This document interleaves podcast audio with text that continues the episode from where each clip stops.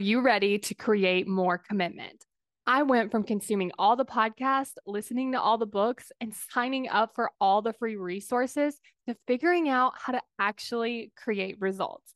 I'm Kayla Celeste, and you're listening to the Daily Steps Toward Success podcast. Let's get started. Today, we're going to be talking about how to create time to do something. So, there might be something that you keep telling yourself that you want to do, but you keep telling yourself that you don't have time or you're not going to be able to do it, or it kind of just keeps getting pushed to the side. So, the first thing that I actually want you to check on is like, how do you think it would feel if you sat down to do the thing?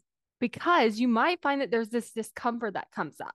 Maybe there's this fear, maybe there's this doubt, maybe your brain starts to judge you a lot what would come up if you were sitting down to do the thing? And the reason we want to check in here is because when you find this emotion, I want you to check in and see, like, am I avoiding this feeling? Like, if I'm going to feel fear, Am I avoiding it? Is that why I'm not doing the thing? And this could be this opportunity to look at, like, okay, why are you feeling afraid?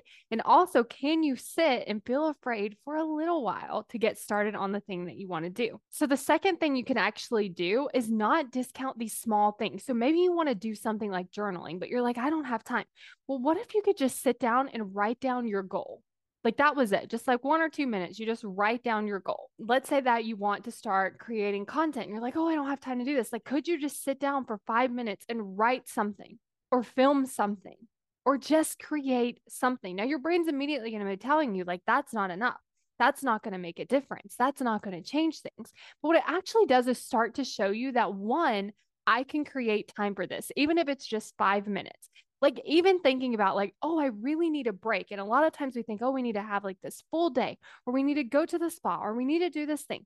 But what if really you could just take five minutes do nothing and just breathe? By doing these things what ends up happening is one you show your brain that you can create time but you also give yourself something that you want now. Instead of waiting until things are easier, instead of waiting until things are less busy, instead of waiting for the right time, you start doing something now. Another thing that also happens is you allow yourself to feel that discomfort. So if it feels uncomfortable to do nothing, if it feels uncomfortable to create something, then what you're doing is you're showing your brain, like, hey, we can be uncomfortable, even if it's just for a little bit of time, and then we're fine and then we can do the thing and we can be a little uncomfortable and then we're fine and then we can do the thing and we can be a little uncomfortable. And so you show your brain over and over and over that it is okay and it is safe for me to be uncomfortable.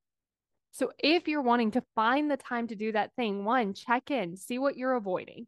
Then the second thing is just start creating the time feeling that feeling and then also giving yourself what you want without discounting it.